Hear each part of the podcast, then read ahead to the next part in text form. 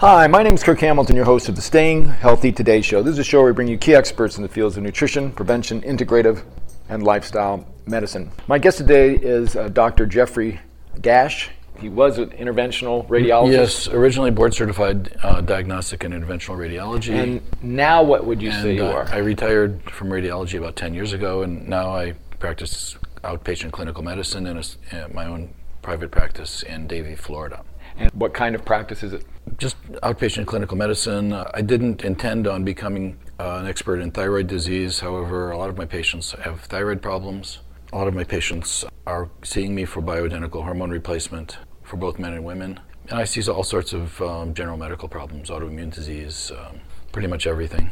Well, I'm here at the International Conference on Integrative Medicine in Philadelphia, and Dr. Dach has written a book called The Heart Book, and he also is one of the first lecturers speaking. And so I wanted to go over some of the things he talked about because some of them I know something about and some I don't know much about. So let's start off with coronary calcium scoring. It seems you're a big fan of coronary calcium scoring, so why don't you tell me why you are and how you use it? Yeah, you know, the title of my talk is Calcium Score Progression, the Paradigm Shift in Cardiology. And the one article we can point to that uh, represents the paradigm shift, I think, is the 2004 Paolo Raggi article. Uh, he was at, at that time at Tulane, studied 500 asymptomatic patients, all on statin drugs over six years. 41 of these patients had heart attacks. Their cholesterol level was exactly the same, identical to the other 450 patients who were heart attack free. So that study shows number one, cholesterol level is not predictive of who's having a heart attack and is a very good evidence that falsifies the cholesterol theory of heart disease. Uh, you know, there are other lines of reasoning, that's one of them. Number two, the defining factor that defined the heart attack group was they had calcium score progression of greater than 15%. Many of them had 30 to 40% annual progression.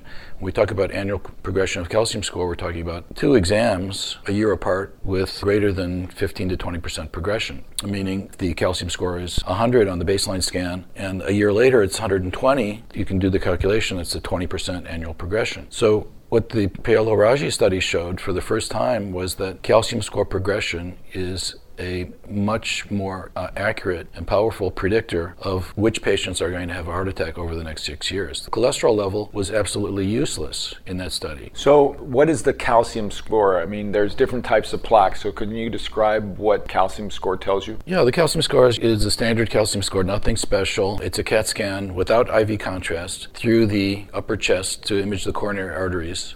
Once the images are obtained, then uh, you can do offline processing on the images using the cursor on the computer that comes with the CAT scanner. The w- calcification appears white on the images, so the cursor can be drawn around the calcification, and the computer can then quantify the amount of calcification. It's usually given in Agatston units, named after uh, famous South Beach cardiologist Arthur Agatston. So the report for the calcium score is usually given in terms of the amount of calcium in each of the three coronary arteries, CIRC, LAD, and RCA, and then uh, also the left main, and then there's a total score given. So, if LDL isn't a good risk factor or a cause of heart disease, then what is your theory? The replacement theory of heart disease is the en- metabolic endotoxemia, the endotoxin theory of heart disease, also called LPS theory of heart disease. And this is not a new theory, it's been around for a long time. It's the idea that the calcification that we're seeing on the on the calcium score, the calcification in the artery, arterial wall, is a response to an inflammatory process in the artery. And we know from my background as a radiologist, that was my job was to look for calcification on X-ray imaging or CAT scan imaging, which is X-ray imaging, and to try to find a pattern that would give me a diagnosis of what was causing the calcification.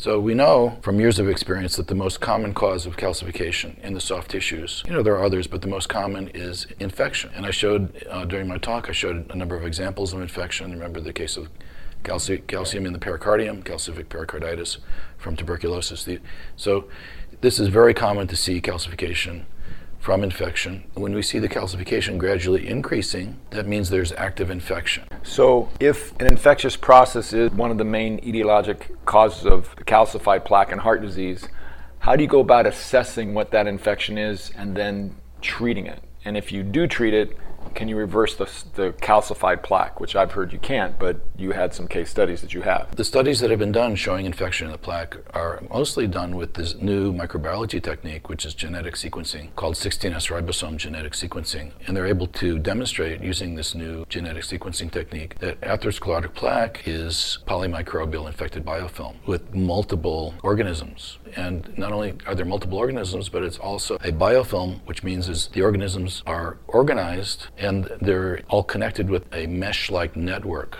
of fiber strands. That's the biofilm? That's the biofilm. So antibiotics are ineffective against biofilm. We, we know that from from person, from long periods of experience with biofilm. Number one, we need biofilm agents, and I mentioned a few of those that have been around for a long time and are, are well known. And then number two, we have to go to the source of the infection. Where is it coming from? If the arteries are infected. Where's the infection coming from? And the two most common sites are periodontal disease and leaky gut is quite common, and it's caused by a number of things. For example, wheat consumption in sensitive individuals will cause leaky gut and endotoxemia. Diabetics have leaky gut on the basis of elevated blood sugar, which uh, is another elevated blood sugar uh, is a direct cause of increased gut permeability. So there are other dietary and lifestyle factors that can cause leaky gut. Various drugs, over-the-counter pain pills like ibuprofen, NSAIDs, are known from many years of study to cause leaky gut and heart disease. You know, the Vioxx scandal, remember Vioxx? Vioxx was found to cause 55,000 heart attacks, directly causes leaky gut, which then causes endotoxemia and causes coronary artery disease. So, how do you approach treating someone with coronary artery disease? So, you know, we, we can attack and treat at multiple levels based on a, a flowchart algorithm, starting with leaky gut, which then leads to endotoxemia, circulating bacteria in the bloodstream, which then leads to activation of nuclear factor kappa beta in macrophages, and, and also seeding of uh, atherosclerotic plaque with infection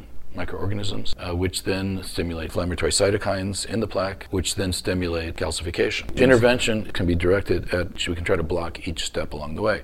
We're going to try to address leaky gut. I quoted an article by Resnick from 2010 where he gave a nutritional protocol which addresses leaky gut. And, you know, many of these interventions are going to be the subject of later talks during the meeting. You know, you can spend an hour on each right. one.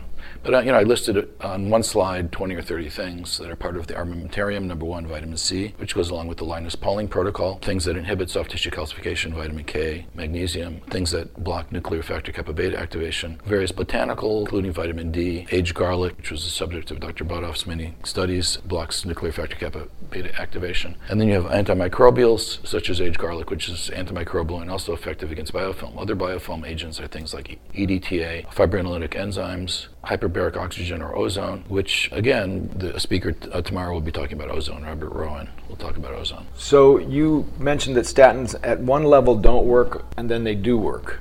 Well, the, you know, the Paolo Raggi study from 2004, which I keep going back to as the study that started the paradigm shift. Of course, it's been ignored and buried by mainstream cardiology for the last 15 years. But that study showed there were two groups of patients. One group seemed to benefit from the statin drugs. They're, they had a very good prognosis with very low rate of cardiac event. The, the other group, which consisted of 41 patients, had rapid progression of calcium score and promptly proceeded to myocardial infarction in spite of the statin drugs. So the, the question I raised was, you know, what's the explanation for these two different groups of patients? What, what is the difference between these two groups? And the authors of the study didn't comment on that, did not have an explanation. But the explanation I propose is that if it's true that progressive calcification is due to underlying infection in the arterial wall from endotoxemia, then the explanation would, would be obviously that the patients who have progressive increase in, in coronary calcification and proceed to myocardial infarction, those patients must have much more severe and, and persistent, unrelenting endotoxemia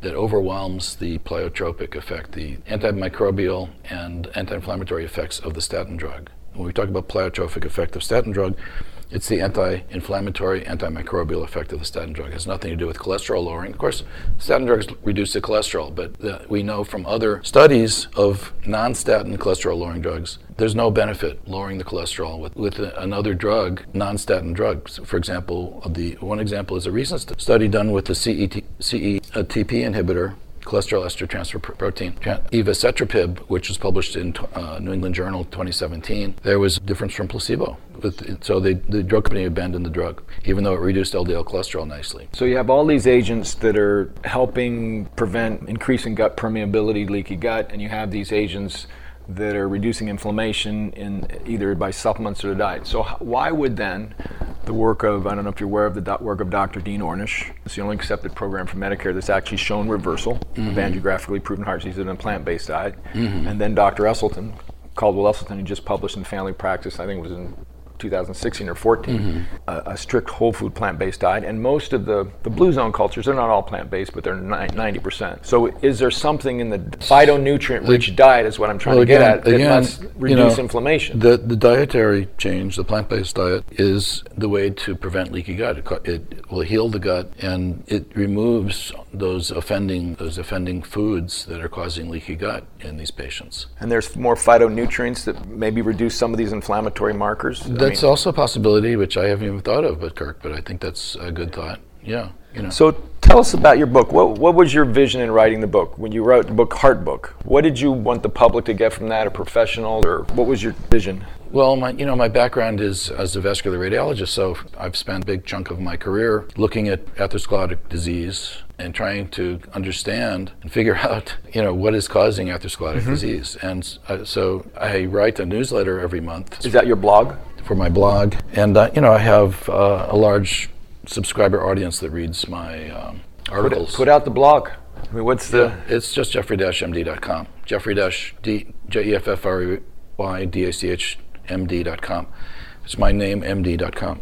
I was thinking, you know, I should write a book, but and then I realized that I'd been writing about heart disease for 10 years.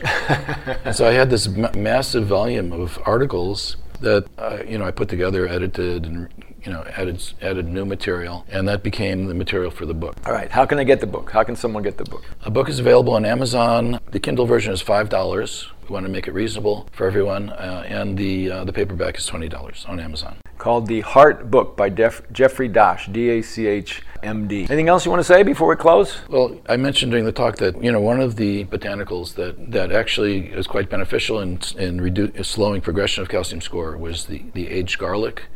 And uh, I mentioned uh, Matthew Budoff as the one of the world's experts in, ca- in calcium scoring that has done most of those controlled trials on garlic.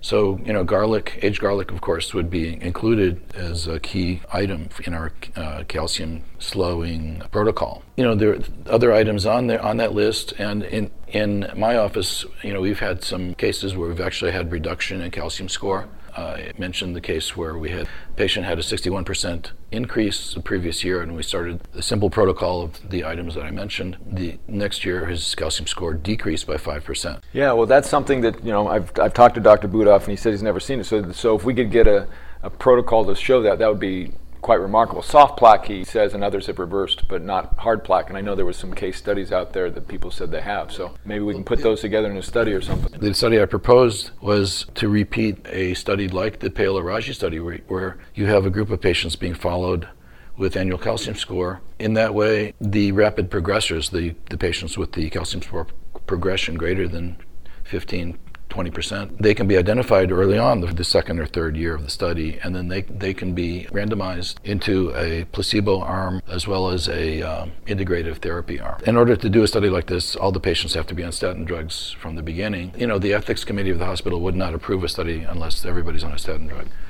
So you'd have this third you know, arm where integrative protocol is added to the rapid progressors. As I mentioned, I showed a slide. I predict that you know, instead of rapid uh, decline to early myocardial infarction, that third arm would have have a more horizontal line where they're relatively protected. Well, all we have to do is come up with some funds and it can be done.